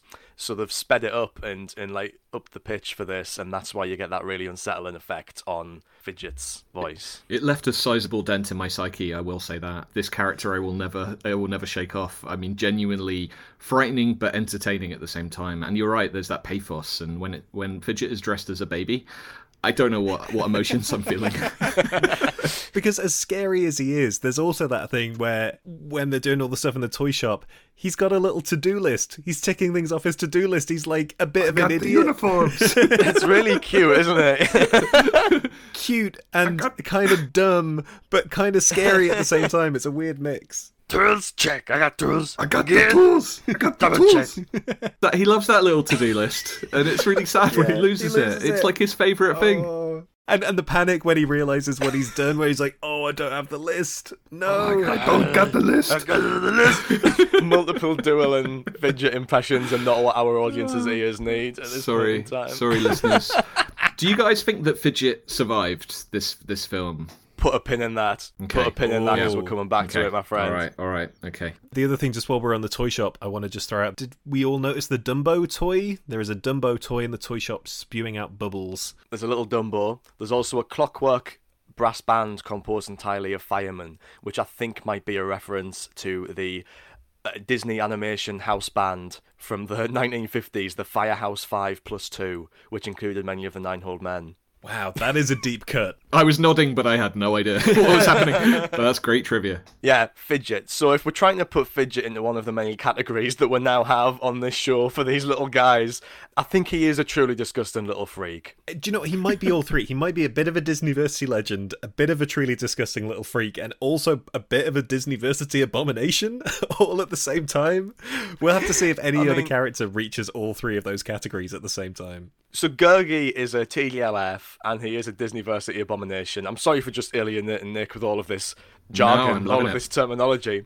Gurgi is both of those things, Mm-hmm. but also the issue with Gurgi is that he is supposed to be likable, right? He's supposed to be a good guy who we don't want to see perish at the end of the film. Whereas Fidget is very likable, but he is also a villain and he's meant to be horrible and he's meant to be scary. And I think he threads that really well. He, he brings those things together really well. It's a tightrope walk, and I think they manage it. Maybe giving Ratigan a run for his money for the best thing in the film. Who knows? So I think he is a disney Disneyversity legend. Oh, okay, well, I'm going to give like a half hearted. As a maybe for Fidget in the Disney Disneyversity Legends canon. We'll come back to it, Sam. I'll see. I'll stew on it for a bit. Anyway, we need to talk about the ending of this film because it is absolutely nuts. As much as there's a lot of weird stuff going on in terms of, hey, it's mice doing Sherlock Holmes, and oh god, there's mouse burlesque, and now we have a rat trying to be a mouse trying to do a dance number, it goes up to another level when we get the finale, which is that Ratigan has forced the toy maker to create a robot replacement for the Queen. This really like janky little like android thing who is supposed to seamlessly replace the Queen, put Ratigan into power, and it all goes nuts from there. You the robot goes wrong. Ratigan, as we said, ends up bursting out of his clothes, and there's this big ferocious fight on Big Ben. This feels like, as much as you said, Sam, it's a smaller film, they didn't get much time or money to work on it. It still goes big with this ending, and I really appreciated that. it's massive. It's the best Disney action sequence we've had. It's got to be. Ooh, big claim. I really think it is. I'm trying to see what like the climax of Sleeping Beauty is really good. There was some fun stuff in The Rescuers. I love this. The stakes feel really high. The action is like really well choreographed, and you know we'll get to the insides of Big Ben, but I'm a huge fan of what they pull off here. Yeah, it's terrific. I mean, it's interesting because young Sherlock Holmes, which is another very dark and sometimes disturbing 80s Sherlock Holmes kind of spin offy thing, also has like a flying machine and takes to the skies at a point much more high altitude than the original uh, Conan Doyle books were. Um, but yeah, this is an amazing set piece, and I mean, the film just moves like lightning, and then you just are suddenly thrown into this incredible uh, incredible action scene. I absolutely love it. It works like gangbusters. It just feels like the whole film in, in microcosm as well. We get the best of Ratigan. I love when he's um, listing all the things that he hates the elderly, the infirm, children, calling them all sponges. At the same time, the Queen robot thing is like falling apart. By the end, it's just eyes and teeth. It looks horrifying. It just feels like everything gets amped up in this final reel. I think that robot might be an abomination. I really did yeah. not like that robot. yeah, it doesn't even serve tea. And uh, my mum guessed when she saw the balloons, because we get airborne in this finale to get them up to Big Ben. My mum was the one who said, they're going to use those balloons to fly off, which is what happens. There's a, a, bit of a almost like a bit of James Bond in there as well as Sherlock, I think, in this final reel in terms of the big action stuff, in terms of flying over London. And yeah, Basil and Ratigan crash into the clock face of Big Ben, and we get some of the most interesting animation we have seen in any Disney film so far because I think Sam, correct me if I'm wrong. Well, there was the floating orb from Black Cauldron last week, but this feels like the first proper bit of outright 3D animation in a Disney film when the gears of Big Ben are kind of swirling around, going to crush the characters this film gets a new dimension in the last couple of minutes and it feels like a bit of a watershed moment i would say. Yeah it was the first computer animated environment in a disney movie. We had a couple of little objects in the black cauldron including sometimes the cauldron itself and like you said Eilonwy's nonsense orb. Name of my next band. This is a whole new world, isn't it? And they know it is because Big Ben, the inside, the mechanics, the gears are revealed to us after Basil has crashed through the clock face and he's unconscious and he wakes up and he stands up and we get this shot that pulls back from him and pans all around the inside of the clock tower and we are as shocked as he is with the situation in which he's found himself. It's absolutely seamless, I think. It blends in so well. I don't think it's dated at all. It's very noticeably 3D, it's very noticeably computer animated, but not in a way that jars with the cel animated figures. And that's because the actual imagery wasn't produced in a computer that we see. It was modeled in a computer and then a kind of computer controlled pen drew it onto paper and then the animators copied that onto cels and colored it in the traditional way. So that's why it blends so seamlessly with the characters in a way that some of the other computer animated environments that we might see in, movies like Aladdin, for example, don't. So it's sort of 3D but also analog at the same time. That's a, an interesting yeah. combination, like digital and analog techniques working together. So they've got the computer to handle the complexities, but then they can still come in as they normally would with the characters to make sure that those things are interacting correctly. That's incredible. Given the time pressure they were under as well, it's just an amazing scene. I mean, how do you guys think it compares to other films with things dangling off of clock towers? There's obviously Safety Last, the Harold Lloyd film, but then a, few, a couple of years earlier than this, uh, Jackie Chan's Project A, which is another great dangly clock climax. I mean, for me, when I think of dangly clock climaxes, it has to be Back to the Future and obviously we're mm. in the mm. mid 80s uh, so having this like big clock tower set piece felt like again a bit of that. It's a bit of back to the future. It's a bit of sherlock. It's a bit of james bond all in one. But I, I think it's really exciting. As you say this whole set piece like moves so quickly. There's a real sense of pace and excitement to it which still comes through like three decades on. Well, it was actually directly inspired by another slightly more obscure clock based action sequence. Originally, they were just going to be fighting on the hands of the clock, but then a layout artist called Mike Peraza saw the first ever Hayao Miyazaki directed feature film, The Castle of Cagliostro, which climaxes with a fight inside a clock on top of some gears as well. And he said, Oh, we have to do this. We'll have to do what he's done and, and bring it in there. And try and model that environment. And they actually went to London. They managed to argue the way into Big Ben because that's not something I believe people are normally allowed to do, just wander around the gears of Big Ben. And they got down and took little mouse eye footage of the gears with these large kind of 1980s film cameras really getting stuck in there. It's an amusing image to think of, and apparently they modelled the like an actual one for one copy of the insides of Big Ben in the computer for this, which is so immensely impressive. And it is it's the same shock to the system that you would have gotten in the 1930s when you saw disney using the multiplane camera to create depth for the first time. And there's a lot of similarities in the kind of techniques they use here to bring us through the workings of big ben to what we see in the old mill which was the first shot that used the multiplane camera. And that was again a shot that include various shots deliberately designed to show off the mechanisms of this mill and how impressive their new mastery of depth was. So this is very much the second generation of that. Okay, so if what you're saying is that is a realistic depiction of the inner workings of Big Ben, I think we need to wrap this podcast up. Guys, we're pulling a heist. The Big Ben heist. With normal sized Ben. Yeah. Doing the Big Ben heist. Regular sized Ben and possibly Mouse Ben, who is also recording a podcast right now are going to team up with you guys and your mice doppelgangers, and we're going to pull off the Big Ben job. Let's go! It's on. It's on. Okay, then that brings us to the part of the show we call Discarded, the section where we look back at the original tale the filmmakers drew from and investigate all the weird, creepy stuff they left out. Sam, was there anything kind of sinister going on in the Basil novels? Or I think you mentioned there wasn't much in the way cut here, in the way that you maybe got that in the Black Cauldron. Well, in fact, this story, the actual plot of this film, doesn't bear much resemblance to any of the actual Basil series of novels apart from the presence of characters like Basil, Dawson, and Ratigan. But I don't think there's anything particularly creepy in those books either. They look very wholesome. I was very charmed by the cover art for some of those original Basil of Baker Street novels with these little mice with little mustaches and little suits. It's great.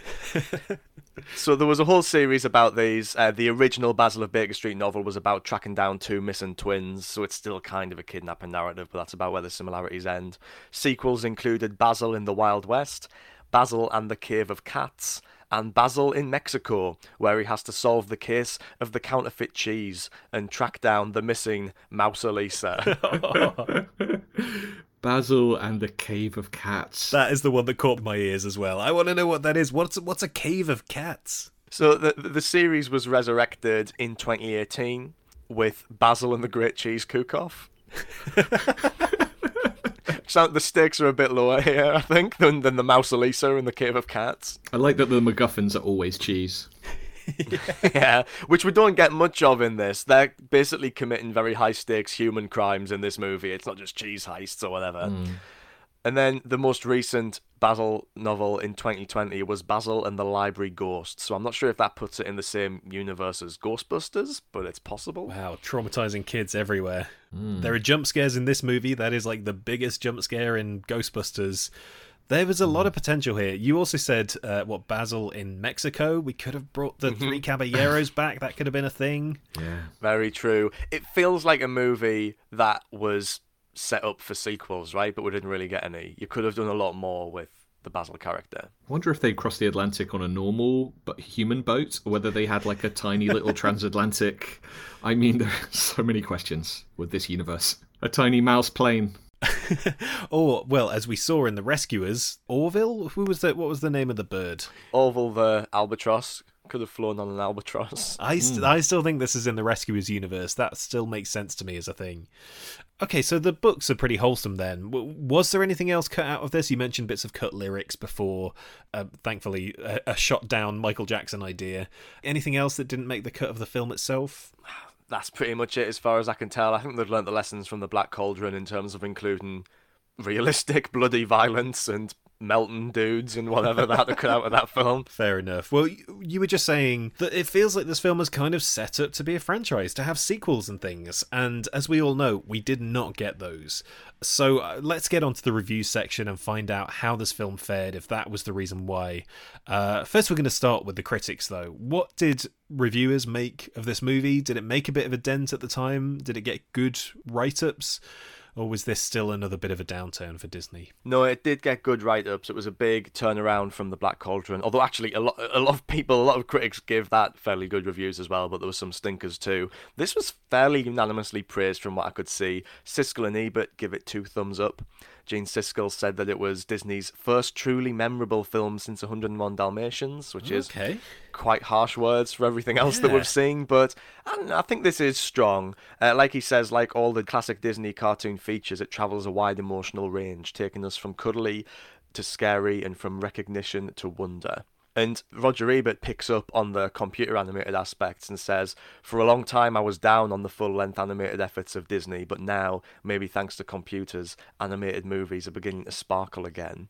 So he already sees it as a technical innovation that's going to create all these new creative outlets and, and maybe bring something fresh to animated movies. It's interesting that he could already see that application being something to keep an eye on. Yeah, and similarly prescient we had Johanna Steinmetz of the Chicago Tribune, who said that this was the start of a renaissance for Disney, or it looked like it was could be the start of a renaissance for Disney, which in a roundabout way it kind of was, because we actually have a lot of the players in place here who would go on to make The Little Mermaid and kick off the Disney Renaissance. We've got Musker and Clements directing. We've got Glenn Keane at the peak of his powers as a character animator. We've got people like Roy Disney and Jeffrey Katzenberg running the studio. Every element that made The Little Mermaid great is here apart from one, which is the songwriters, who we will be encountering very soon as well. Ooh, that's an interesting tease, presumably for next time. Being cryptic, Sam. I can see you're making faces. Uh, okay, so it did fairly well with the critics, but what about at the box office then? Did, did this not do great? Because there's got to be a reason we didn't get more Basil movies. Surely, did this one flop? Why did we not get the Cave of Cats? We demand the Cave of Cats. No, it didn't flop. It did well again. On its 10 million budget, it grossed 25 million domestically, 50 million total worldwide. Whoa, Healthy. That's really good. In fact, it just outgrossed The Rescuers, becoming Disney's biggest earner unadjusted for inflation, which means that it was also the biggest animated movie of all time for about a month because it was immediately absolutely decimated at the box office by Don Bluth's second feature, An American Tail. Ooh, So Don Bluth, the Disney Judas, who left during the production of Fox and the Hound and took many of the animators with him, faltered a little bit, at least commercially, with The Secret of NIMH, even though that's an excellent film. But now he's teamed up with Steven Spielberg. So this is a Bluth Spielberg collab. That's a pretty difficult combination to beat in the 1980s. So that made 47 million domestically. It nearly beat Basil's worldwide total just in North America and it made 84 million worldwide. So it absolutely obliterated the record for the highest grossing animated film. And that's now twice in a row that Disney have been beaten at the box office by another animated film in the same year because The Black Cauldron had its ass kicked by the Care Bears. yeah. Would you say this is the first time that Disney's had really like solid competition within the medium? 100% artistically and commercially no one's been able to step to them. Certainly not consistently for a sustained period of time like don bluth has with american tail and like he would continue to do with his next couple of features. And i think that's part of what again ignited the disney renaissance ignited this push this increase in the ambition of the animators in the studio that we're about to see Wow. So yeah, Don Bluth was like, "Hey, you want mice adventures? I'll give you mice adventures," and he stole all the thunder. Okay, well that's interesting. So it was a big hit, and then also immediately overshadowed at the same time. That's an interesting combo. but it was big enough to change Eisner and Katzenberg's minds and have them fully commit to animation.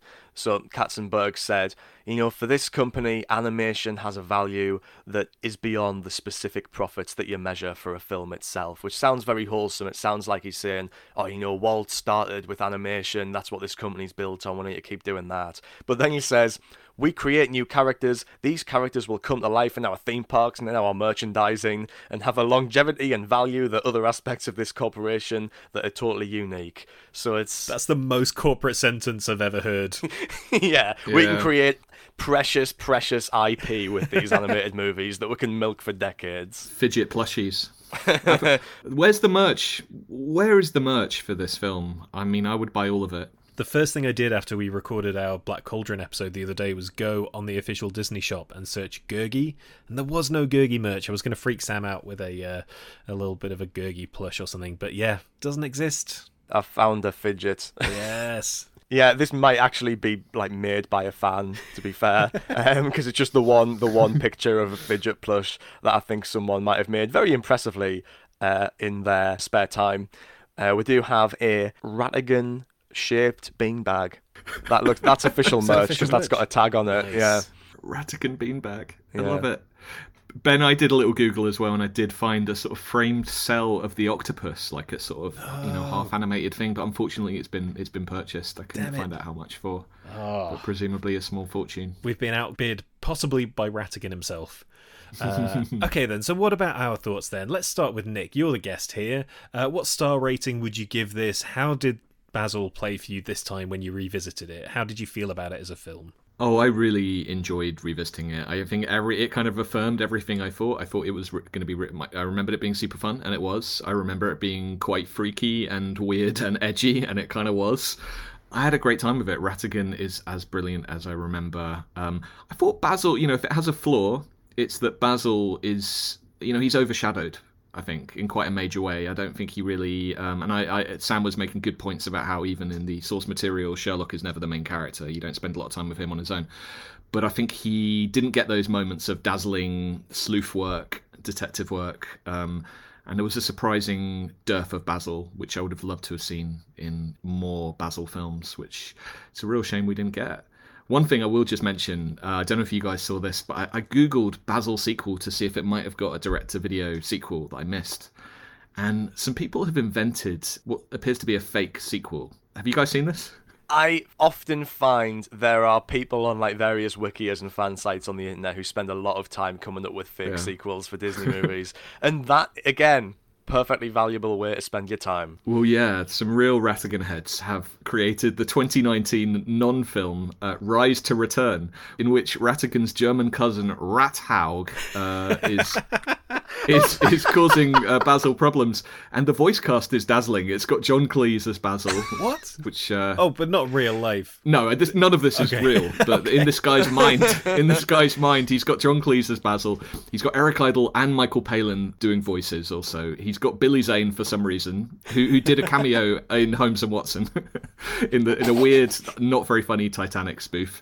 And it's got Jeremy Irons and Bill the Lizard is now a good guy in this film. So Oh, I that's mean, good. I'm glad to see that. if this was a Kickstarter, I would I would definitely chip in at least a fiver. Yeah, you'd have a fiver from Nick. I'd put in, I don't know, three quid. Not quite a fiver, but I'd, I'd contribute. What about you, Sam? What are you chucking in for the, what was it, Rise to Return? That's a terrible title. Yeah, they'd have to change the title to get any money from me. I think John Cleese was originally considered for Basil. Actually, I think I've read that. Um, obviously, would have been his second most prominent Basil, but a good second. So, did you say four stars from you, Nick? Four stars from me. What about you, Sam? Where are you going? I'm on three and a half. I really enjoyed it. I think that's only by comparison to the other movies that I've given four stars on this podcast. But oh man, great fun. A lot better than I remembered it being. It'd been a few years since I've rewatched it, and I had an excellent time with it. Yeah, I think I'm very slightly lower. I'm going to go for a three. I had a good time with this film. It hasn't stuck with me. Uh, often I watch these films just before we record. I watched this one about two weeks ago, and Ratigan lives in my head rent free, as does Fidget. But Basil himself, as you say, Nick, he doesn't really stick in your head as much as I think you want him to. The songs were fun, there were some great japes in it, lots of like funny, weird moments, but the film overall hasn't stayed with me. But I had a good time while I was watching it. I think I wanted a little bit more detectiving. He's the great mouse detective, and he doesn't really do much detective work. But other than that, it was a fun film. It felt like very typical of this part of the Dark Age, where it's like interesting and strange, but not top tier Disney for me. Well, that actually brings me on to my next question, which is who do you guys think is the greatest mouse detective? Basil, Bernard and Bianca, Roquefort from the Aristocats, who also dresses like Sherlock Holmes at one point to try and find the kittens, and Mickey Mouse in one of several shorts where he is a detective and wears a little hat. straight up Rockford. I'm still calling him that. I'm not doing the American pronunciation. He was great. And he actually did some detectiving. He found out where the cats were. So, top marks from me.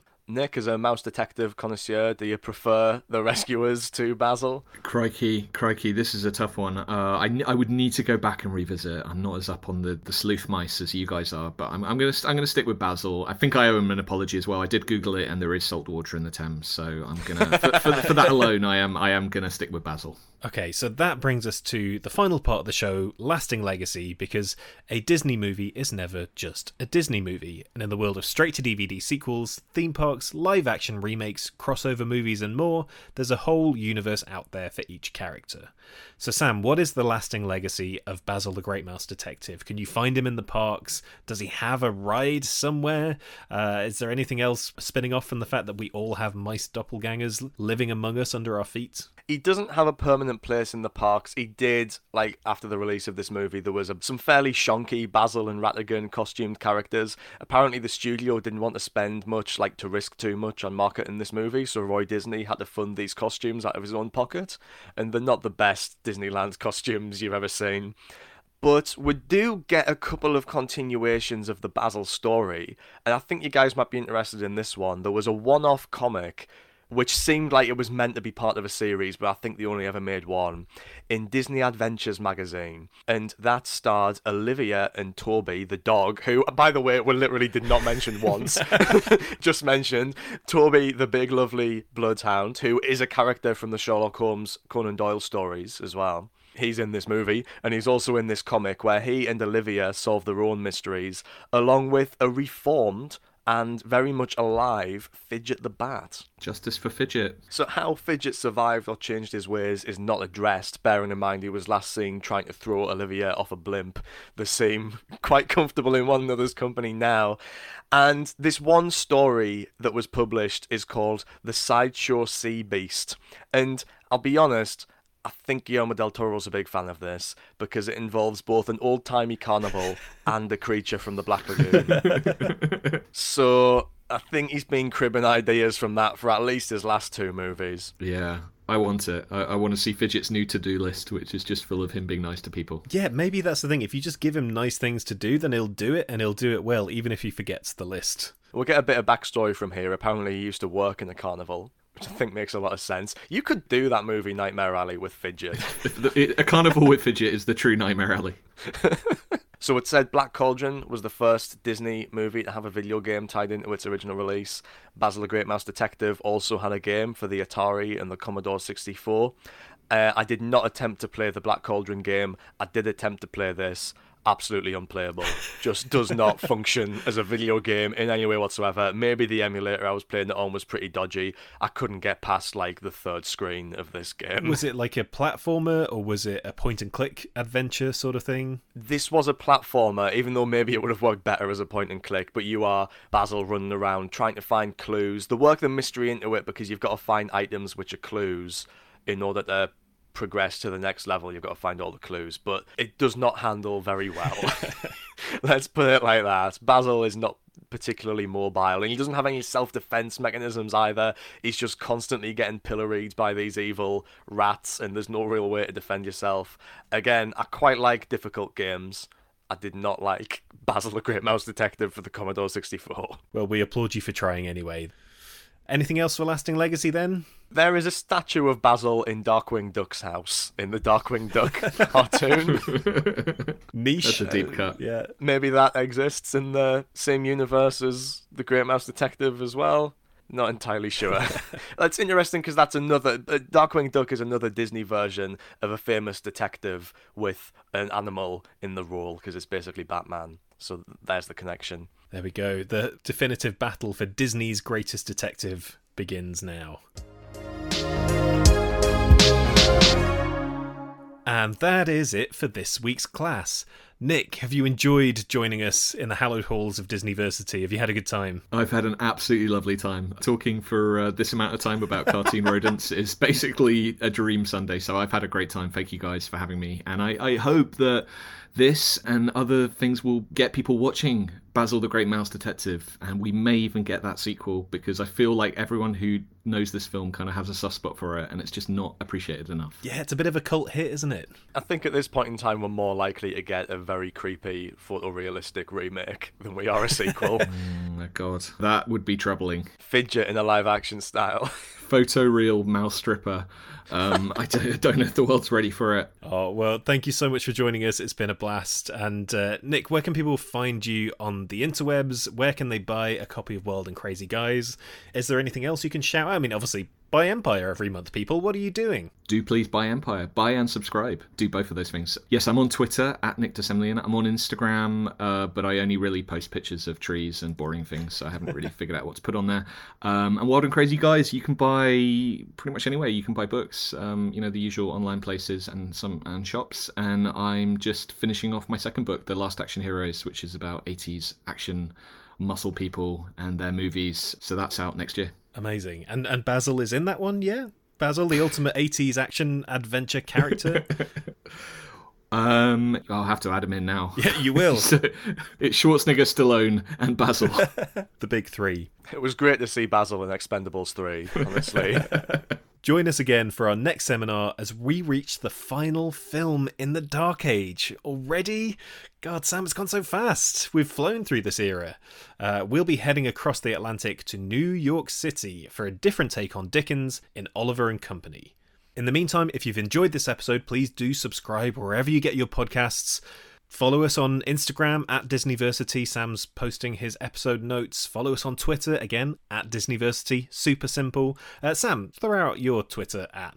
Okay, I'm Sam Zero on Twitter. I tweet about animation sometimes. a lot of the time. That's basically most. Of it's all that I tweet about, but I don't tweet very often. Yeah. So it's. But when you do, it's top quality stuff. It's high value. It's great content. And yeah. you can follow me at Ben S Travis. Uh, if you fancy dropping us a little review, we'll arrange for a robot replacement to turn up at your place of work for a week, giving you a much needed holiday. Disclaimer Disneyversity will not be responsible for any robot replacements who try to take over your entire life or overthrow the monarchy. For now, it's goodbye from Sam. Goodbye. It's goodbye from Nick. I got the tools. I got the podcast. Bye. And it's goodbye from me. I'm just hearing that our mice doppelgangers have just wrapped up their podcast. So, guys, we need to go. This is it. We're done. The mice are after us. Bye.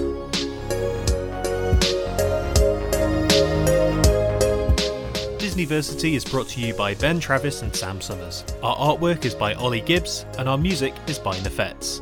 Follow us at Disneyversity on Twitter and Instagram, and catch you for next week's class.